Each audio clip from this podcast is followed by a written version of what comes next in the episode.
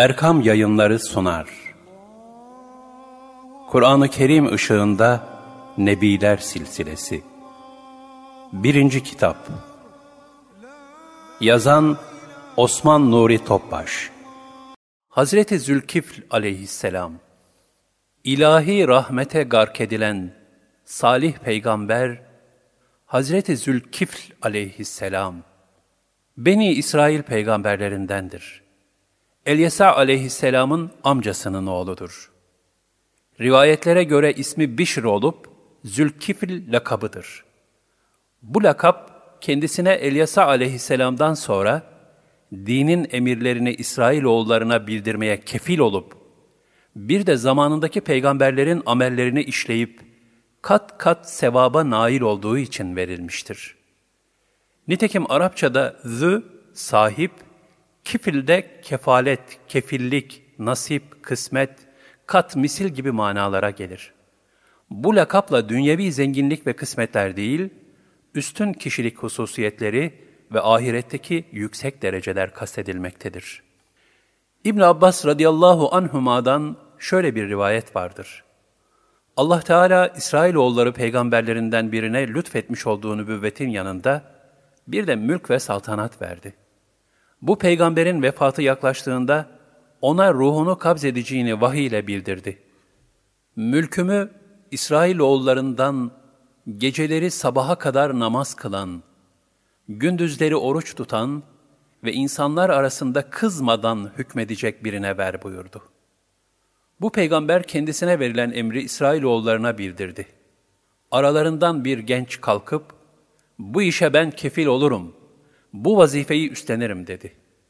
Peygamber o gence, "Bu kavmin içinde senden daha büyükleri var, sen otur" dedi. Sonra ikinci defa aynı teklifi yaptı, yine o genç, "Ben kefil olurum" dedi. Üçüncü defa aynı teklif tekrarlanınca cevap veren yine o genç oldu. Bunun üzerine teklifi yapan peygamber yerine onu kefil bırakıp mülkü ona verdi. Bu genç Bişr idi.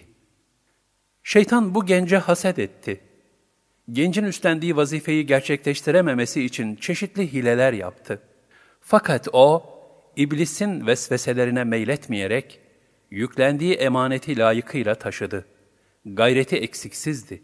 Bu sebeple kendisine Zülkifl denildi. Hazreti Zülkifl hakkında Kur'an-ı Kerim'de 2 ayet-i kerime vardır. "Ey Resulüm, İsmail'i, Elyesa'ı, Zülkifl'i de hatırla. Hepsi de en hayırlı kimselerdendi." Saat 48. İsmail, İdris ve Zülkifl hakkında anlattığımızı da hatırla. Onların her biri sabredenlerdendi. Onları rahmetimize kattık. Doğrusu onlar salihlerdendi. El-Enbiya 85-86. Zülkifl aleyhisselam da Musa aleyhisselamın şeriatıyla amel etmiş, insanlara Tevrat'ın emir ve yasaklarını bildirmişti. Şam beldelerinden birinde vefat ettiği rivayet edilmektedir. Aleyhisselam. Hamd ve şükür. Andolsun ki biz Lokman'a, "Allah'a şükret" diyerek hikmet verdik. Şükreden ancak kendisi için şükretmiş olur. Nankörlük eden de bilsin ki Allah hiçbir şeye muhtaç değildir. Her türlü hamde layıktır. Lokman 12. Kulluk icabı olan amellerin en ehemmiyetlilerinden biri de hamd ve şükürdür. Bu keyfiyet, Kur'an-ı Kerim'in ilk ayet-i kerimesinin "Elhamdülillahi Rabbil Alemin, hamd, alemlerin Rabbi olan Allah'a mahsustur" suretinde varit olmasıyla da sabittir.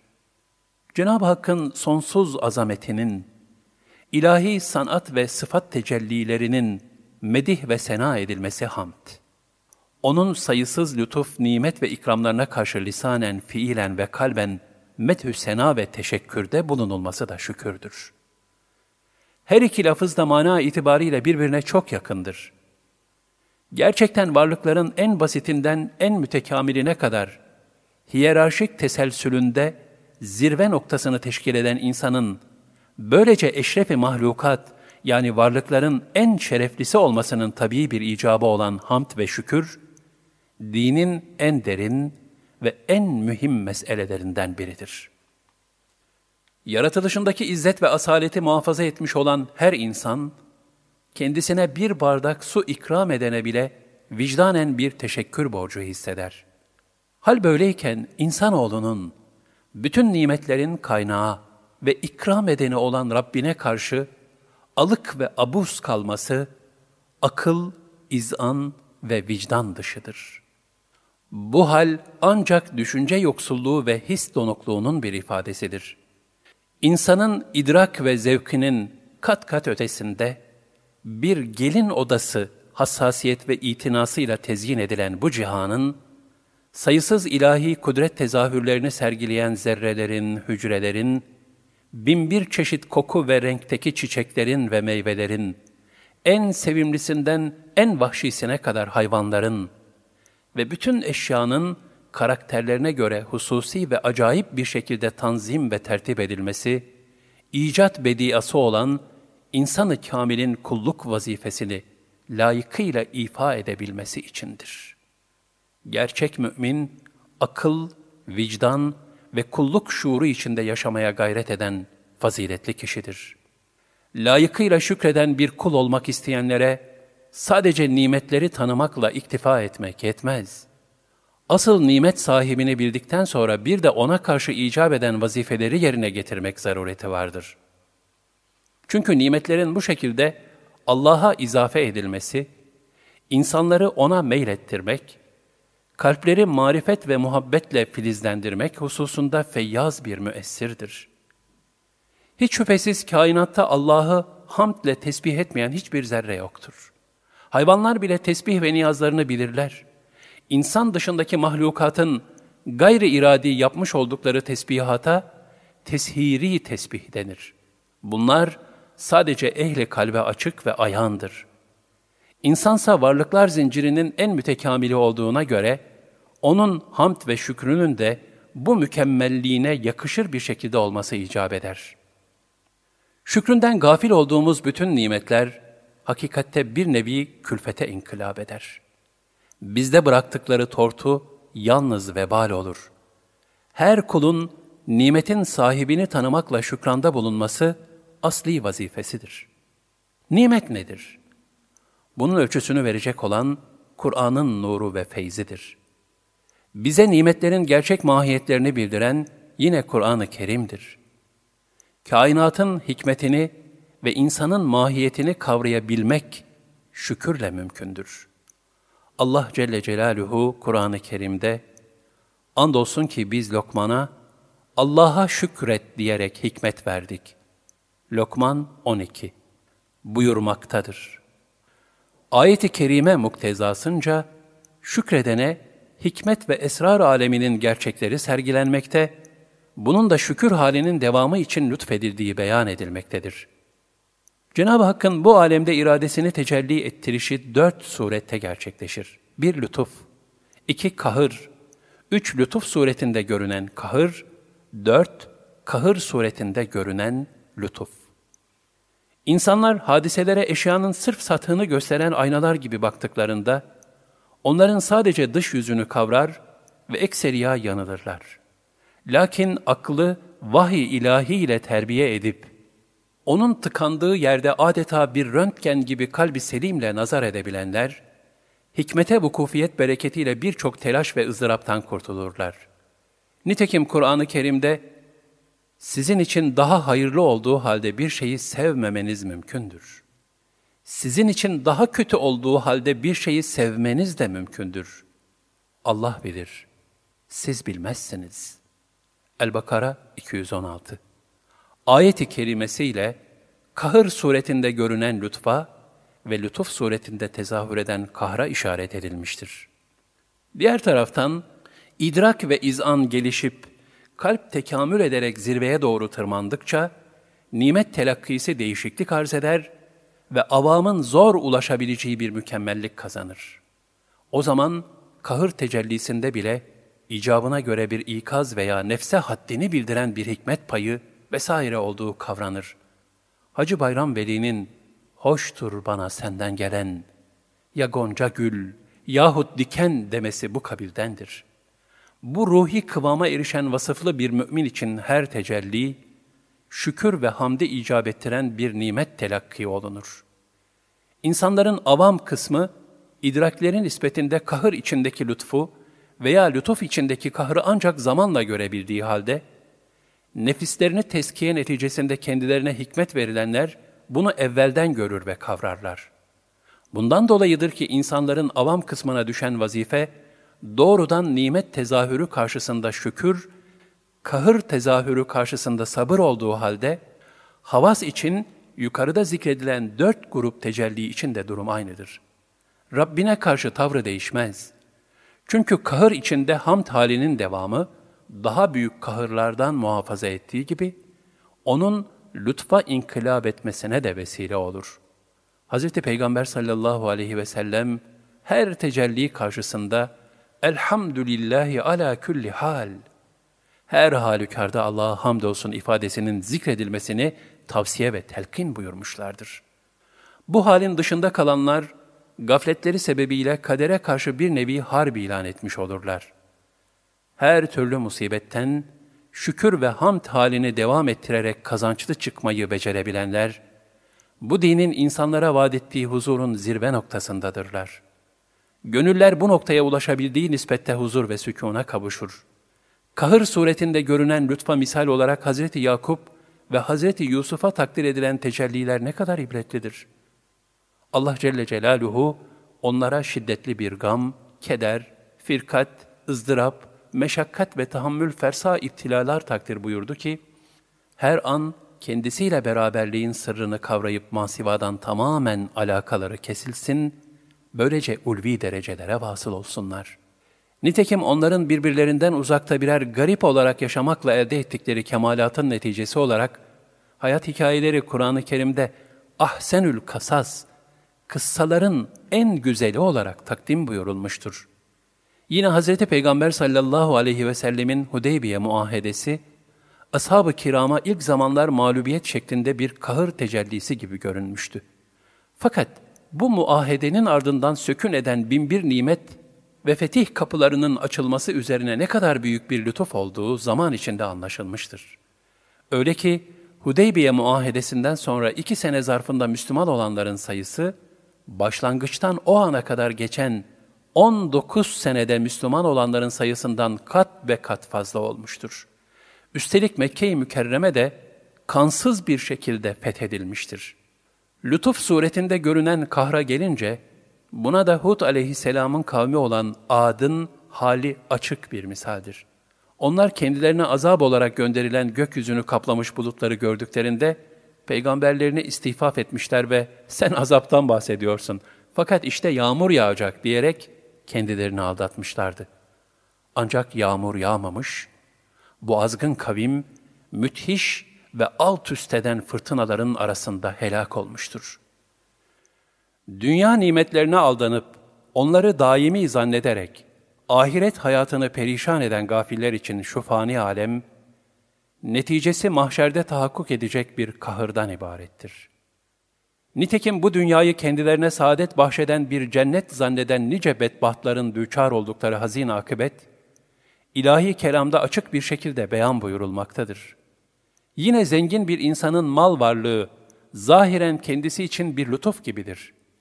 Ancak Allah yolunda infak edilmemişse, kıyamet günü bir kahır tecellisine inkılap ederek sahibini hüsrana uğratacaktır.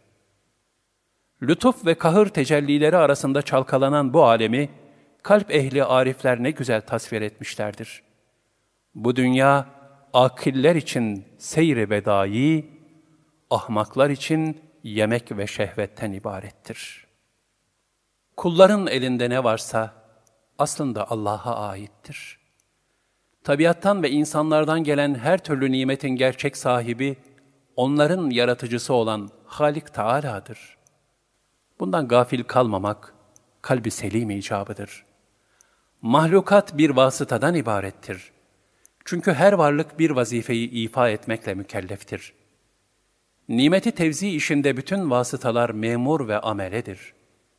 Nimetin hakiki sahibi, ve ihsan edeni kainatın Rabbidir Celle Celaluhu. Bu yüzden her mümin nimeti getirenden ziyade gönderene şükür hisleriyle medyun olmalı ve şükran duygularıyla dolu bir hayat yaşamalıdır. Nimetleri bize ulaştıran sebeplere veya kişilere bağlanıp nimetin sahibini unutmak, insanlık haysiyetiyle bağdaşmaz. Ancak mahluka yani vesile olana teşekkür etmek de bir ahlak ve nezaket gereğidir. Hadis-i şerifte, kendisine iyilik yapılan kimse yapana, Allah sana hayırlar versin diyerek dua ederse, şükür borcunu pek yüksek bir şekilde ifa etmiş olur buyurulmaktadır. Bu halin zıttı olarak, nimetin gerçek sahibini unutup da sadece bir veznedar veya vasıta hükmünde olan fanilere teşekkür, gülünç ve yersiz olur. Sünnetullah icabı, kainatta her şey bir sebebe bağlanmıştır. Ancak sebeplere takılıp müsebbibül esbabı, yani sebeplerin halikini unutmamak icap eder. Cenab-ı Hak kullarını ne güzel ikaz buyurur. Allah sizi analarınızın karnından bir şey bilmediğiniz bir halde çıkardı da, size kulaklar, gözler, gönüller yarattı. Umulur ki şükredersiniz. En-Nahl 78. Cenab-ı Hakk'a şükür vazifesi 3 surette ifa edilir. 1- Lisani şükür. En aşağı derecedeki şükürdür. Bu, insanların yaratana karşı lisanla, "Ya Rabbi, sana nihayetsiz şükürler olsun" gibi ifadelerle şükürde bulunmalarından ibarettir. Kur'an-ı Kerim'de, وَاَمَّا بِنِعْمَةِ رَبِّكَ فَحَدِّث, Rabbinin nimetlerini zikret, Edduha 11 buyurulurken, ne yazık ki ölü, hasta ve gafil kalpli olanlar, Halik'in nimetlerinden hayvani bir saikle istifade ederler de, hayvanlar kadar Allah'ın ismini zikretmezler. Ayet-i kerimelerde esfel-i safilin, aşağıların en aşağısı ve belhum edal, hayvandan daha aşağı şeklinde tavsif edilen bir duruma düşerler. 2- Fiili şükür. Allah'ın lütfettiği nimetleri onun yolunda emrettiği şekilde sarf etmektir. Bu bakımdan zenginliğin şükrü infak etmek, ilmin şükrü ihsan ve talimde bulunmak, bedenin şükrü ise her uzvu meşru bir şekilde hak yolunda kullanmaktır. 3- Kalbi şükür. Halika muhabbet ve marifetle bağlanarak her hale razı olmaktır. Gerçekte Allah'ın nimetlerine mutlak manada şükredebilmek mümkün değildir. Beşer gücü buna kifayet etmez. Bütün peygamberler bile layıkıyla şükredemedikleri için devamlı istiğfar halinde olmuşlardır. Hazreti Peygamber sallallahu aleyhi ve sellem, ben günde 100 kere istiğfar ederim buyurmuşlardır. Acaba bizler sırf layıkıyla şükredemediğimiz için bile günde kaç defa istiğfar etmeliyiz? Diğer taraftan hamd ve şükürde bulunabilmek de Rabbin büyük bir lütuf ve ihsanıdır. Yani diğer bir nimettir. Bu mantığı sonsuza kadar devam ettirdiğimiz takdirde görülür ki her şükür, ona muvaffakiyet sebebiyle yeni bir şükür borcu doğurur. Ve bu müteselsil şükürleri nasip eden Cenab-ı Hakk'a karşı bu zincirin sonuna ulaşıp şükür borcundan kurtulabilmek mümkün olmaz. İşte bundan dolayıdır ki mutlak ve kamil manasıyla şükür borcunun ifasından peygamberler dahil bütün insanlık acizdir. Bu hususta bize düşen vazife, Allah'ın nimetlerini hakkıyla idrak etmekten ve bunlara karşı layıkıyla şükredebilmekten aciz olduğumuzu kabul ederek, elimizden geldiğince hamdü senada bulunmaya, gücümüz nispetinde şükretmeye gayret göstermektir. Nitekim, nefsini bilen Rabbini bilir hikmeti, Rabbi bilmenin nefiste tecelli eden ilahi sanat ve nimet karşısında kendi acziyetini idrak etmekten geçtiğini de ifade etmektedir. Nimetler sonsuz, lisanlar aciz, bünyeler zayıf. En büyük nimetlerden biri de o nimetlerin sahibini unutmamaktır.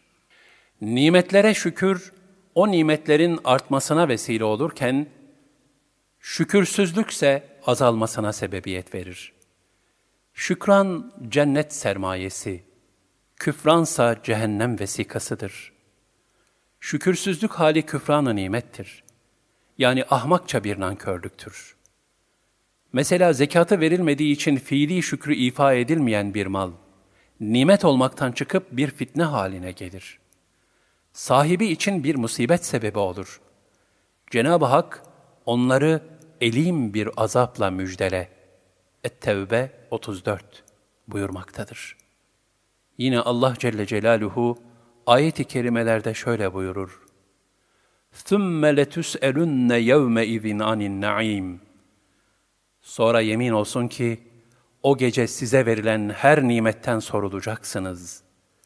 Et-Tekasür 8 لَاِنْ شَكَرْتُمْ لَاَز۪يدَنَّكُمْ وَلَاِنْ كَفَرْتُمْ اِنَّ عَذَاب۪ي لَشَد۪يدٍ Nimetlerime şükrederseniz mutlaka artırırım. Nankörlükte bulunursanız iyi bilin ki azabım pek çetin ve şiddetlidir. İbrahim 7 فَذْكُرُونِي أَذْكُرْكُمْ وَشْكُرُوا لِي وَلَا تَكْفُرُونَ Beni zikredin, ben de sizi zikredeyim. Bana şükredin, sakın küfran-ı nimette bulunmayın. El-Bakara 152 وَمَنْ يَشْكُرْ فَاِنَّمَا يَشْكُرُ لِنَفْسِهِ وَمَنْ كَفَرَ فَاِنَّ اللّٰهَ غَنِيٌّ حَمِيدٌ Şükreden ancak kendisi için şükretmiş olur. Nankörlük eden de bilsin ki Allah hiçbir şeye muhtaç değildir. Her türlü hamde layıktır. Lokman 12 Her insanın nail olduğu nimetler mukabilinde şükretmesi en mühim bir kulluk vazifesidir. Mümin bu idrake sahip olduğu müddetçe şükransız ve hamdü senasız olamaz.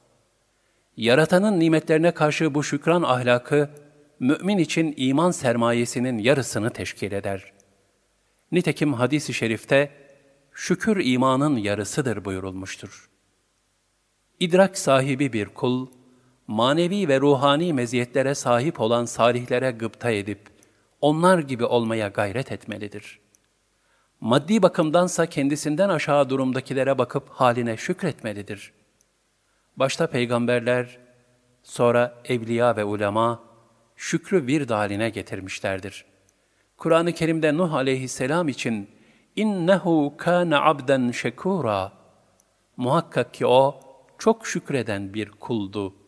El-İsra 3 İbrahim aleyhisselam için şakiran li en'umihi Rabbinin nimetlerine karşı daima şükredici idi. En-Nahl 121 Lokman aleyhisselam için وَلَقَدْ آتَيْنَا لُقْمَانَ الْحِكْمَةَ اَنِشْكُرْ لِلّٰهِ Andolsun ki biz Lokman'a Allah'a şükret diyerek hikmet verdik. Lokman 12 buyurulmaktadır. Allah Resulü sallallahu aleyhi ve sellemin geceleri uzun uzun namaz kılmaktan ayakları şişerdi. Hazreti Ayşe radıyallahu anha ya Resulallah, siz af ve mağfirete nail olmuş bir Habibullah'sınız. Vücudunuza bu derece eziyet reva mıdır deyince, o varlık nuru, ey Ayşe, şükredici bir kul olmayayım mı? buyurmuştur. Şükür bahsi derin ve uzundur. Onu layıkıyla izah etmek mümkün değildir. Gerçek şükrün feyiz ve bereketini ancak onu yaşayanlar idrak edebilir. Hülasa herkes kendisine verilen nimet nispetinde şükretmeye gayret etmelidir. Şöyle ki, alimlerin şükrü, Allah'ın kendilerine ikram eylediği ilmi ondan mahrum olanlara talim etmek ve onunla amil olmaktır. İmam-ı Azam'ın hali bunun en güzel bir numunesidir. Hanefi mezhebinin kurucusu olan İmam-ı Azam Hazretleri, ömrü boyunca ilmini en güzel şekilde infak etmiş, İçtihatları kıyamete kadar devam edecek olan büyük müştehitlerden İmam Ebu Yusuf, İmam Muhammed, İmam Züfer gibi İslam dünyasını tenvir eden birçok alim yetiştirmiştir. O, ilmin şeref ve haysiyetini korumak, zalim bir halifeye alet olup yanlış fetva vermemek için zindanlarda çürüyüp kırbaçlanmayı zamanın en büyük makamlarından biri olan Bağdat kadılığına tercih etmiştir. Zenginlerin şükrü, فَاَحْسِنْ كَمَا اَحْسَنَ اللّٰهُ اِلَيْكَ Allah sana nasıl ihsanda bulunduysa sen de öylece ihsanda bulun. El-Kasas 77 ayet-i celilesinin sırrına göre hareket ederek, malı hak yolunda gerekli yerlere infak etmektir. Malın gerçek sahibinin Allah olduğu idraki içinde olup, onunla gururlanmamak, israf etmemektir. Hülasa, agniya-i şakirinden olmaya gayret göstermektir. Şükre zıt bir davranış olan israf, Allah'ın verdiği nimeti horlamaktır, kötü yolda kullanmaktır. Ayet-i kerimede bu hususta acı bir ikaz olarak, sakın gereksiz yere saçıp savurma. Zira böylesine saçıp savuranlar, şeytanların dostlarıdırlar. Şeytansa Rabbine karşı çok nankördür buyurulmaktadır. Ehli hal kimseler, gaflet içinde yemeyi, içmeyi, giyinmeyi ve bir eşyayı kullanmayı dahi israf addetmişlerdir. Güzel ahlak sahibinin şükrü, kendisindeki bütün güzelliklerin Cenab-ı Hakk'ın lütuf ve kereminden olduğunu idrak etmek ve diğer insanları hor ve hakir görmeyip, mütevazı halini muhafaza ederek başkalarına örnek olabilmektir. Seyr-i sülûk ehlinin şükrü, tabi olunan mürşid-i kâmile gönülden bağlılıkla, haram ve helale dikkat etmek, ayet-i kerimede buyurulan ve Hazreti Peygamber sallallahu aleyhi ve sellemi ihtiyarlatan فَاسْتَقِمْ كَمَا اُمِرْتَ وَمَنْ تَابَ مَعَكْ seninle beraber tevbe edenlerle birlikte emrolunduğun gibi dosdoğru ol emrine göre istikametlenmektir. Kısaca Kur'an ve sünnet ahlakıyla ahlaklanmak, marifetullah'tan hisse almaya gayret etmek ve mahlukata karşı ehli hizmet olmaktır. Ayrıca nail olunan manevi ve ruhani makamlarda nefsin riya ve ucup tuzaklarından korunmaktır. Sıhhatli ve sıhhatsizlerin şükrü. İçinde bulundukları halin, murad-ı ilahi icabı olarak bu dünyada geçici bir imtihan için verildiğini idrak etmek suretiyle, teslimiyet ve rıza halinde yaşamaktır. Sıhhatli kimse bunun kendisine Allah yolunda salih amellerde kullanılması için verildiğini bilmeli ve o maksat üzere yaşamalıdır. Sıhhatsiz kimse de bu halinin kendisi için belki de büyük bir nimet olduğunu düşünmeli. Ya Rabbi, her halime şükür olsun, vecdi içinde yaşamalıdır. Bilmeli ki gözü görmeyen bir kimse harama ve dedikoduya bulaşmadığı için kör olmayıp da harama bakan ve bu vesileyle fitneye düşenden ne kadar karlı bir durumdadır. Ancak bunun hakikati kıyamet günü ortaya çıkacaktır. Fakirlerin şükrü sabırla müzeyyen olmalarıdır. Fukara-i sabirin, agniya-i şakirin ile ilahi rızada beraberdirler. Fakirlikteki gerçek şükür hususunda İbrahim bin Ethem ile Şakîk-i Belhî arasında geçen mülakat ne kadar ibretlidir. Şakîk-i Belhî İbrahim bin Ethem'e sorar, ne yaparsın, halin nedir? İbrahim bin Ethem şöyle cevap verir, bulursam şükrederim, bulamazsam sabrederim. Şakîk-i Belhî, bunu bizim Horasan'ın köpekleri de yapar deyince bu defa İbrahim bin Ethem sorar, peki siz ne yaparsınız? Şakîk-i Belhî cevaben şöyle der, bulursak şükredip infak eder, bulamadığımızda ise sabredip şükrederiz. Bütün nimet ve ihsanlar Cenab-ı Hak'tandır. Bu hususta İbrahim Desuki Kuddisesi Ruh şöyle buyurur, ey kardeşim, sakın kendine has bir işi yapabildiğin iddiasına kapılmayasın. Sonra kendi gayretinle bir hak sahibi olduğunu iddia etmeye yeltenmeyesin. İyi bilmelisin ki eğer bir oruç tutuyorsan, onu sana tutturan Allah Teala'dır. Namaz mı kılıyorsun? Allah'ın huzurunda kıyamda mı duruyorsun? Bunu da lütfeden O'dur. Bütün ameller böyledir. Her şeyi O'ndan bileceksin. Bir şey gördüğün zaman, gördürenin O olduğunu idrak edeceksin. Bu hale devam edip manevi bir şerbet içtiğinde de yine O içirdi diyeceksin. beşeri irade eseri olsa bile her fiil, ahlakın Halik sıfatının bir tecellisi olduğundan, her şeyi ondan bilmek iman icabıdır. Bunun içindir ki imanın bir şartı da, hayrın da şerrin de Allah'tan olduğuna inanmaktır. Fakat Allah'ın iradesiyle rızasını birbirine karıştırmamak lazımdır. Çünkü Cenab-ı Hakk'ın iradesi her oluşta mevcut bulunduğu halde rızası sadece hayırdadır. Rızası olmadığı bir fiili kulun talebi sebebiyle niçin yarattığı hususu ise bu alemin bir imtihan alemi olmasındandır. Doktorun gayesi hastasını tedavi etmektir. Hasta verilen tedaviyi tatbik etmezse doktorun bir mesuliyeti yoktur. Yine bir muallimin gayesi talebesini muvaffak kılmaktır. Ancak talebe gayret edip çalışmazsa muallimin yapacağı bir şey yoktur. Allah Teala da kulunu Darüsselam'a, cennete davet buyurmaktadır. Şayet kul bu davetin şartlarına uymazsa neticesi cennetten mahrumiyettir. Eğer kula hayır veya şerden birini tercih etmek hak ve kudreti verilmemiş olsaydı, o zaman ceza ve mükafat ilahi adalete aykırı olurdu.